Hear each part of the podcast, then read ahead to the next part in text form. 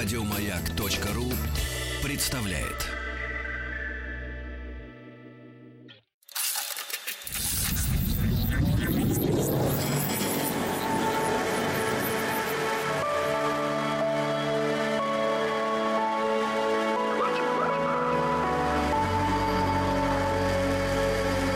Стаховский лайф на маяке.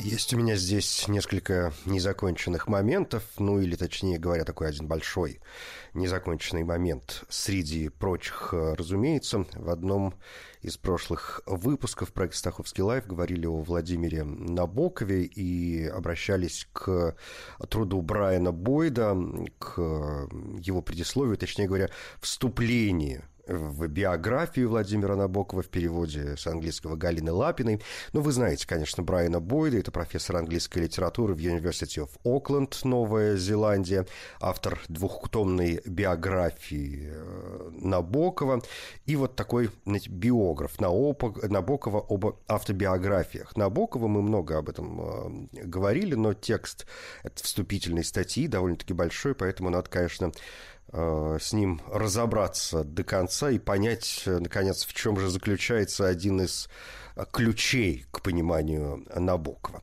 Один из ключей к пониманию Набокова в том, что он многое любил в жизни, умел наслаждаться тем, что любил, и потому испытывал острейшую боль, предчувствуя утрату всего, чем так дорожил. Страны, языка, любви, этого мгновения, того звука – так пишет Брайан Бойд в своем вступлении в биографию Владимира Набокова.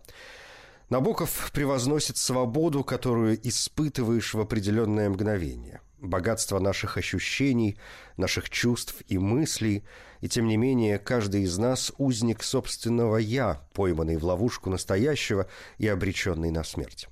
То, что склады нашей памяти заполнены такими богатствами – ведь даже боль, столь острая, как боль утраты, становится со временем богатством, мерой пережитой жизни, кажется жестоким и бессмысленным, когда мы знаем, что смерть отберет все до последнего.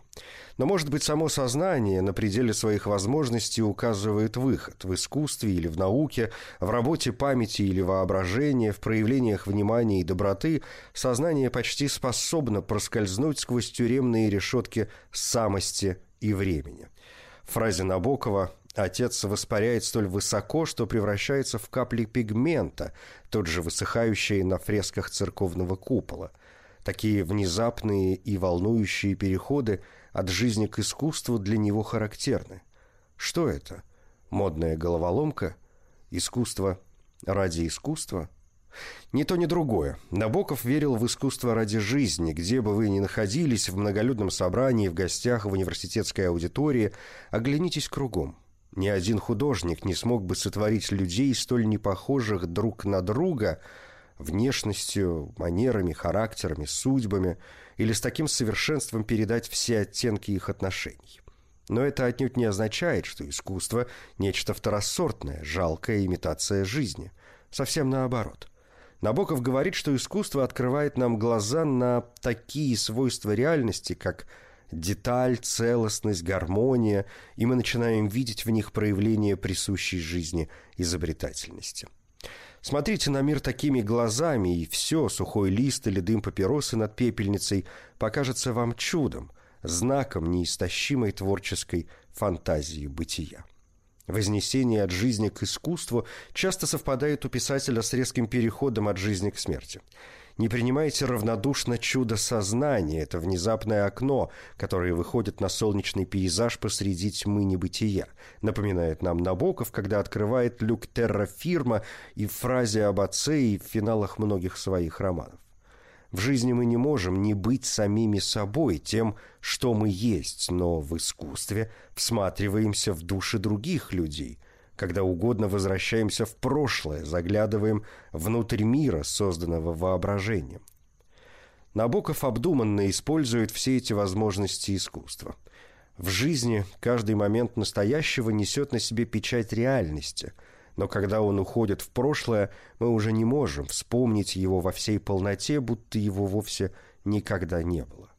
Однако к произведениям искусства можно возвращаться снова и снова, и Набоков делает все, чтобы в его книгах прошлое, когда к нему обращаются заново, всякий раз открывало такие хитросплетения, которые сначала были просто незаметны. Он пытается изменить наше отношение ко времени, которое, как он полагает, может оказаться одной из наших свобод, одной из дверей в реальность, если мы когда-нибудь преодолеем ограниченность человеческого сознания. В мире искусства страдания нереальны и отнюдь не хуже наслаждения. Чем сильнее страдает лир, тем больше обогащается наш мир. Может быть, также обстоит дело с человеческими надеждами и страхами с точки зрения потусторонности. И потому, в конечном счете, важно не то, что мы чувствуем, но ответное сострадание или восторг, которые наши чувства вызывают у того или у тех, кто наблюдает за нами. Может быть. Но здесь, в нашем мире, нам это знать не дано. И Набоков, оставив метафизические спекуляции, утверждает, в этой жизни мы должны вести себя так, как если бы боль другого была столь же реальна, как и наша собственная, и никакого иного выбора у нас нет. Подобно тому, как писатель ищет различия между искусством и жизнью, чтобы, противопоставив их, определить условия человеческого бытия, он противопоставляет наш моральный иммунитет к страданиям в измышленных литературных мирах запутанному миру реальной жизни или, по крайней мере, жизни, за которую мы в ответе. Когда Такие герои Набокова, как Гумберт, Герман, Аксел Рекс, Ливан и Ада Вин утверждают, что они избранные, художники, что они находятся на ином уровне бытия по сравнению с окружающими, они преувеличивают одну реальную особенность человеческой жизни. Каждый из нас в каком-то смысле находится на уровне, отличном от всех прочих. Вы все вне моего сознания. Вы не там, где есть я, тогда как я не там, где вы, вне вашего сознания. Но человеческое сознание также наделяет нас воображением, чтобы мы могли непосредственно чувствовать чужую боль. Набоковские герои-художники осмеливаются требовать для себя свободы от обычной морали только потому, что не способны вообразить, что все другие тоже особые, по крайней мере, в собственных глазах. Набоков предоставляет этим художникам все возможности воображения, чтобы они могли воссоздать свое сомнительное прошлое. Однако осуждает их стратегию как попытку скрыть бессилие воображения. В его мире, в этой жизни никто не получает освобождения от ответственности. А если воображение отказывает даже тем, кто им одарен, что же тогда говорить об остальных? Нет ничего более характерного для Набокова, чем неожиданное изменение точки зрения во фразе об отце, когда она отрывается от реального воспоминания и на мгновение зависает в мире искусства или вечности среди нарисованных небесных персонажей, прежде чем вернуться в тот мир, где он скорбит по человеку, научившему его моральным принципам, которые передаются от отца к сыну, от поколения к поколению. Ему нужно постичь больше того, что содержит в себе наш мир, но он никогда не отрицает, что, быть может, никакого другого мира никому из нас узнать не дано. И все же, все же. Набоков смещает плоскости литературы и плоскости жизни. Читая его, мы перестаем быть простыми зрителями драмы характеров. Мы сами становимся главными действующими лицами на еще большей арене читатель вступает в противоборство со своим автором, сознание со своим миром. В лучших произведениях Набоков убеждает нас в том, что созданные им миры не состоят из готовых блоков, что они рождаются у нас на глазах. И чем больше мы соучаствуем в их создании, наблюдая за деталями, отыскивая связь элементов, пытаясь решить все проблемы, которые они открыто или неявно ставят, тем реальнее они становятся – и в то же время тем больше нам кажется, что эта их реальность лишь шаг к чему-то еще более реальному. По мере того, как открытий становится все больше и больше, пульс нашего восприятия учащается, а чувство удивления растет, пока, наконец, мы не вступаем на порог новой истины. Именно так все и устроено, говорит нам Набоков. Если только мы откажемся принять мир как нечто само собой разумеющееся, мы можем обнаружить, что в сердцевине жизни притаилось само искусство, и оно, приглашая нас еще дальше, вглубь мира, позволяет проникнуть в тайну его творения и, быть может, даже обещает изменить наши отношения со всем, что мы знаем.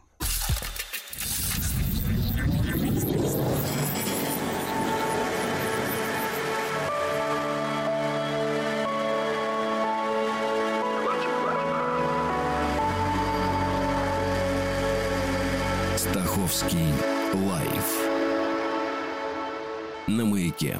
Вторая часть этого вступления под названием «Американские годы» открывается цитатой из самого Набокова. Новый вариант рекламы на суперобложке автобиографии кажется вполне удовлетворительным. Думаю, только необходимо подчеркнуть тот факт, что я американский гражданин и американский писатель. Это из письма Набокова в издательство «Харпер», 1950 год.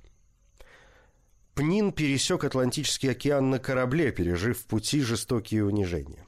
Кинбот, выброшенный из фантастической истории, спустился в Америку на парашюте. Гумберт Гумберт показал на границе свои иммиграционные документы, напряженно улыбнулся и пронес через таможню контрабанду своего тайного «я». Все трое обязаны своим существованием тому факту, что в конце мая 1940 года, за три недели до того, как в Париж вошли немецкие танки, Владимир Набоков с женой и сыном смог, наконец, покинуть Францию и отплыть в Нью-Йорк. Год за годом Набоков пытался найти работу в англоязычной стране и не добился ничего, кроме неподтвержденного приглашения преподавать в летней школе при Стэнфордском университете. Месяц за месяцем он добивался получения французской выездной визы, а потом въездной визы в Америку. Неделю за неделей он боролся с нарастающей угрозой нищеты и искал, где бы заработать или занять деньги на билеты. Час за часом в последний парижский день, а потом в ночном грохочущем поезде на пути в порт Сан-Назер они с женой не смыкали глаз, беспокоясь, что отъезд сорвется из-за внезапно подскочившей температуры их шестилетнего сына. Однако к утру Дмитрий выздоровел, и родители повели его через сквер к морю, предвкушая тот момент, когда он сам разглядит между домами пароход, который должен увезти их в Америку.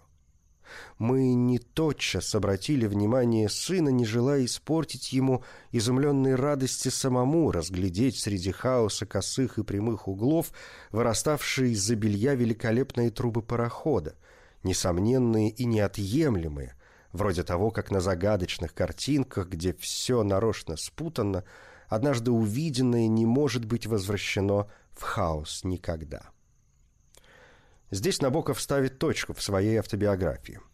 Почему же он решил закончить рассказ о своей жизни именно этим моментом и именно таким образом? Набоков закончил «Память говори» только через пять лет после получения американского гражданства, хотя прошло уже 10 лет с тех пор, как он, приехав в Америку, сразу почувствовал себя дома в новой стране и на новом континенте. В течение 20 лет европейской эмиграции его мучило чувство оторванности от России, которую он так сильно любил в детстве – отделенный от Кембриджа своей ностальгией, а от Берлина языковым барьером и собственной неприязнью, измученный нищенской и бесприютной жизнью в Париже, Набоков нашел в Америке возможность осуществить юношеские мечты.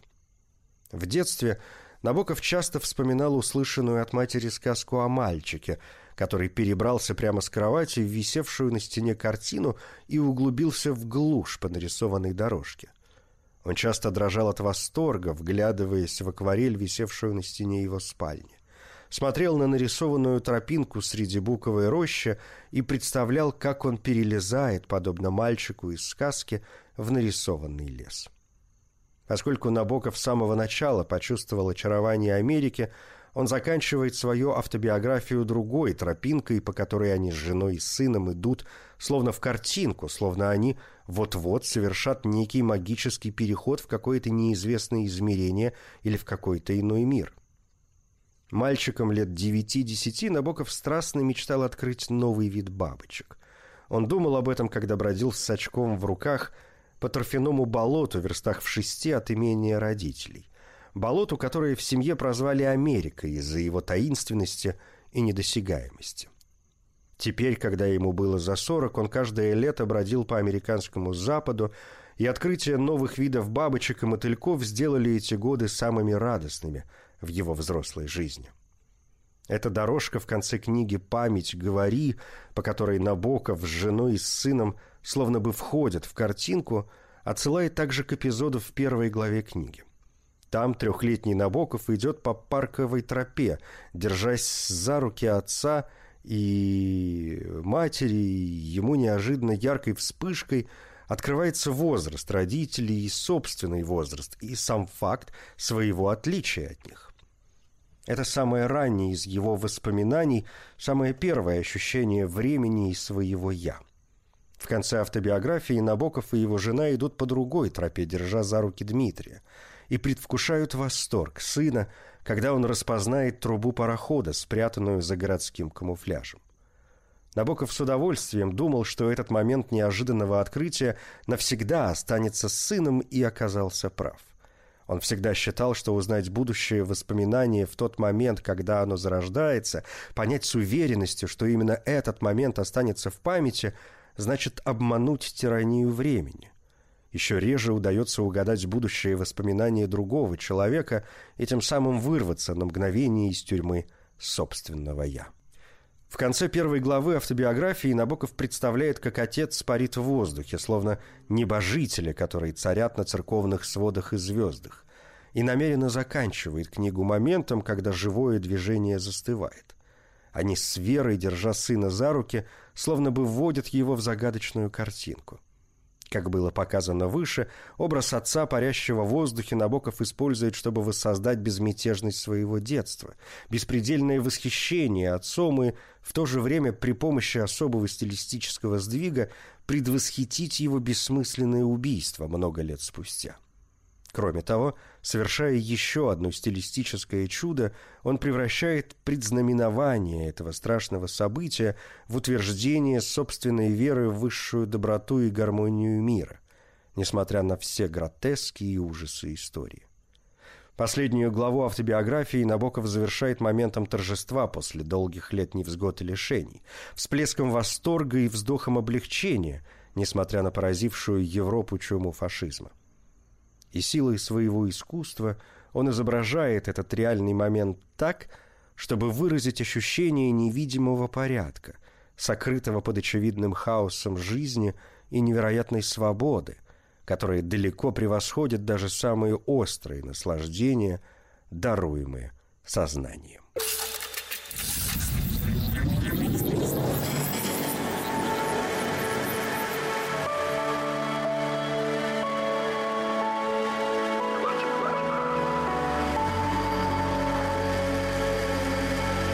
Стаховский лайф на маяке. Набоков решил закончить другие берега моментом, обращенным в будущее, к сияющей за горизонтом Америке. На самом деле, его первые американские годы до создания автобиографии оказались по-своему тяжелыми, о чем он попросту умалчивает.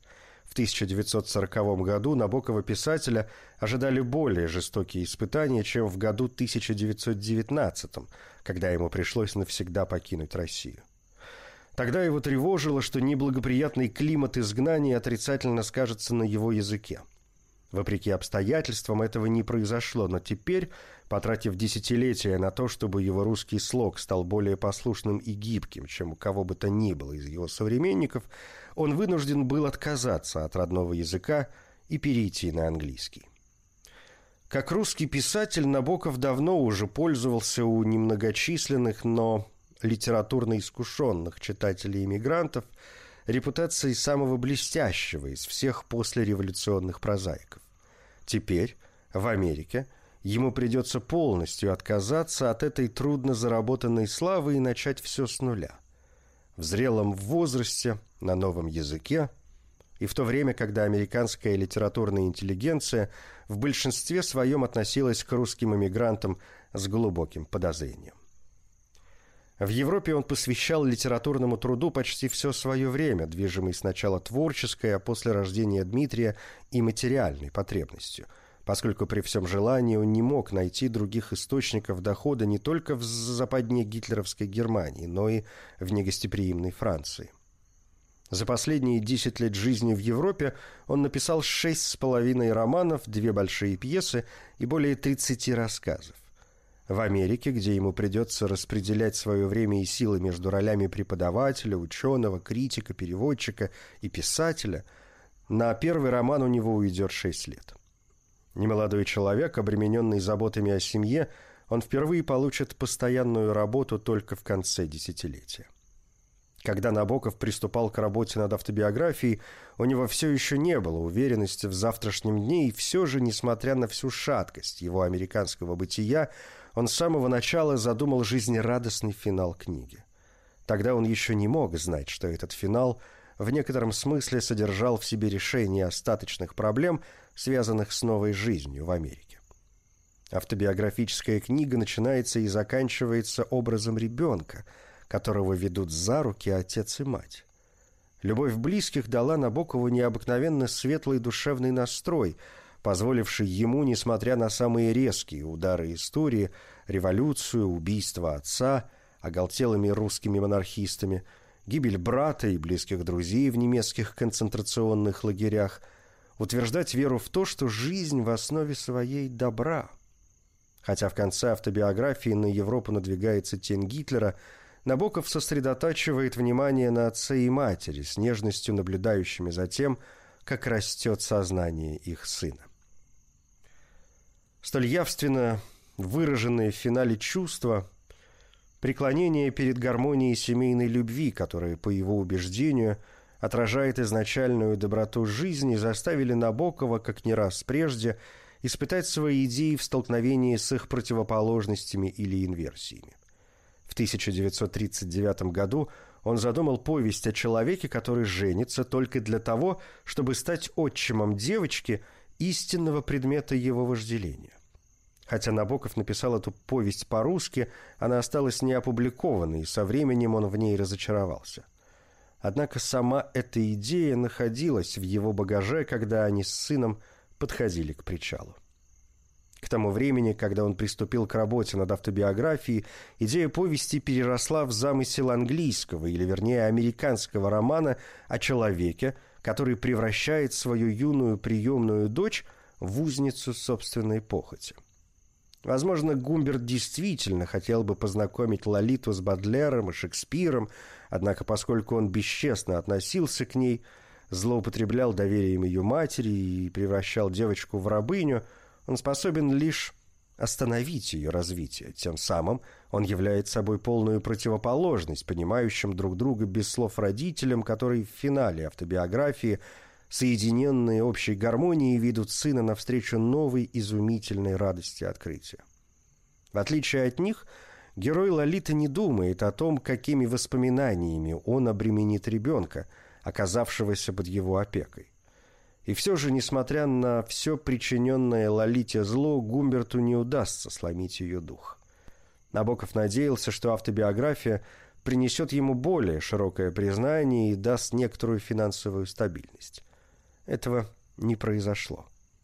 От романа, который он в то же время обдумывал, он не ожидал ничего, кроме творческого удовлетворения, ведь «Лолита», в отличие от автобиографии, – не годилась для Нью-Йоркера, да и вообще ее публикация была маловероятна.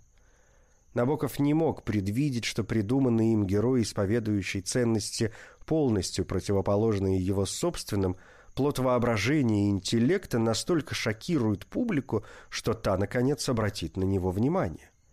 Кто мог знать, что благодаря истории Гумберта Гумберта Набоков не только вернет себе литературную известность, которую он лишился, когда переехал в Америку, но и впервые в жизни обретет деньги и славу, которые позволят ему полностью посвятить себя творчеству, триумфатором пересечь Атлантический океан, оставаясь американцем, вновь стать европейцем и донести свое слово до читателей всего мира.